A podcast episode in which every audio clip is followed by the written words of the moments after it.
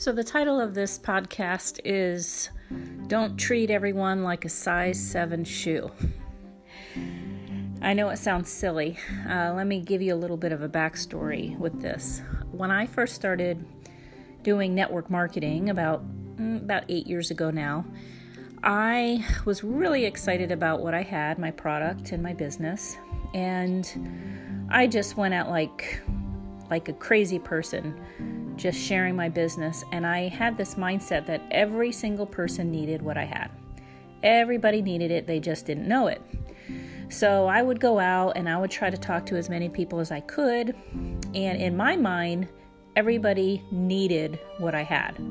So it was up to me, it was my responsibility to talk to them and then try to find out something where I can introduce you know, some information so I can introduce my business to them.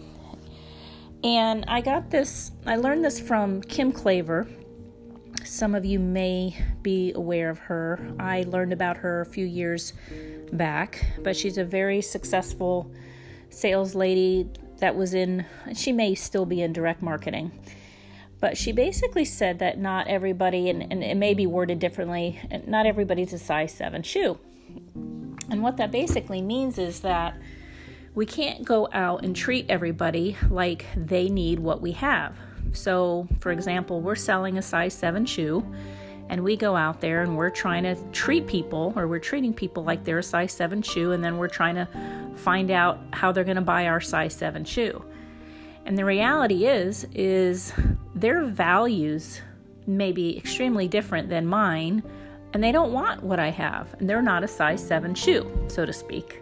They don't want, or they don't need, or they don't value what I have. So, once I got this ingrained in my mind that not everybody's a size 7 shoe, that's just a real good picture for me to remember it, or that not everybody wants and needs and values what I have, then when we go out and talk to people, it's different. I'm not you know, they can feel the mm. intention of our heart. And they don't feel like I'm trying to sell them something or try to talk them into anything.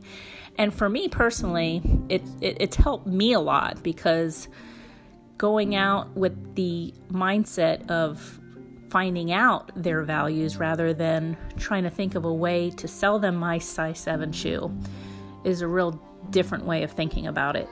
And it takes the pressure off too. So I wanted to leave you with that thought and I will see you tomorrow, or I'll talk to you tomorrow. Thanks.